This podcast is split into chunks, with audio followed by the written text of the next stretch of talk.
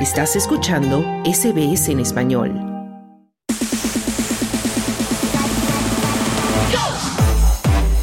Deportes.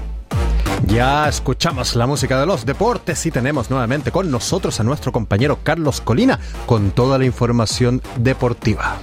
Claro que sí, Claudio, vamos a empezar por el fútbol local, por la A-League. Sabemos todos los problemas que ha tenido el Melbourne Victory en los últimos meses, después del escandaloso problema que tuvieron en el estadio cuando varios de sus aficionados entraron al campo de juego cuando se enfrentaban ante el City y, causaron heridas al arquero, entre otras personas.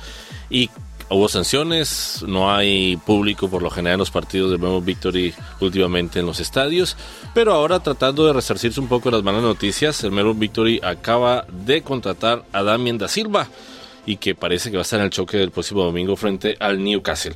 ¿Quién es Damien da Silva? Bueno, es zaguero de 34 años que llega procedente de la Liga 1, ha sido protagonista de varios equipos de la Liga 1 francesa donde ha disputado ya 243 partidos, ha sido eh, jugador del Lyon, del Rennes y del Caen, campeón de la Copa de Francia en 2019 con el Rennes Da Silva es un defensa habitualmente que ha representado a su país en las categorías inferiores y se graduó de la Academia de Burdeos. Llega a, ayudar a compensar la retirada, recordemos, la semana pasada del ex Soccerru Matthew Spiranovic. Entonces, buenas noticias para el Melbourne City. Ojalá eh, que Victory. Sí.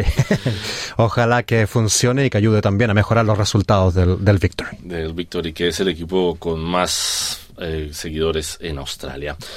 Y vamos a cambiar de equipos y nos vamos a América Latina porque se está jugando el campeonato sub-20 donde Brasil obtuvo el cupo al Mundial sub-20 tras vencer 2 a 0 a una Paraguay que vendió cara a su derrota en el hexagonal final de la Sudamericana en esta categoría. Los favoritos se suman también a Uruguay como primeros clasificados del torneo que se disputa en Colombia y que entrega cuatro cupos a la Copa del Mundo que se disputará entre mayo y junio en Indonesia. Uruguay arrolló 4 a 1 a Venezuela, el sudamericano sub-20, y había sido el primero de los cuatro cupos, de asegurar los cuatro cupos para el Mundial de la categoría que entrega este torneo. Eh, los dirigidos por Ramón Meneses llegaron a un puntaje perfecto, a nueve puntos en tres fechas del hexagonal y por supuesto alcanzaron en la tabla Uruguay que pasa ahora al segundo lugar por tener peor diferencia de goles.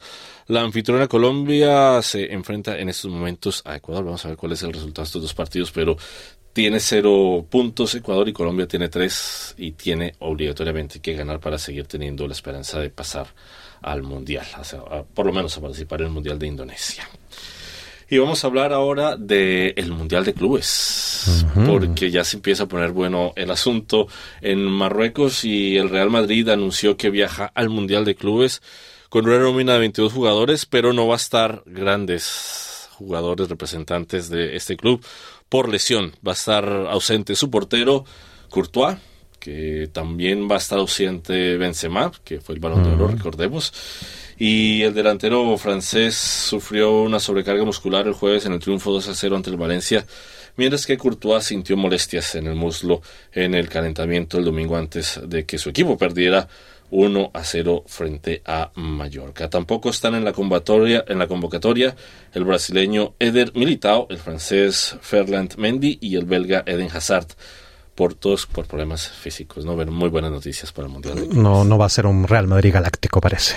Y hablando de fútbol español, el Rayo Vallecano se está colocando en la quinta posición de la clasificación de la liga, a tan solo tres unidades de la cuarta plaza que da acceso a la próxima Champions y que ocupa el Atlético tras ganar 2 a 0 a Almería en el cierre de la vigésima jornada del Campeonato Español. El central brasileño Rodrigo Eli marcó en su propia portería el primer tanto vallecano y unos minutos después sentenció Álvaro García en el 63. Y vamos a hablar ahora de malas noticias. ¿Cuáles son esas malas noticias? Y las malas noticias van para el Manchester City, campeona de la liga inglesa, que podría estar metido en un buen lío financiero.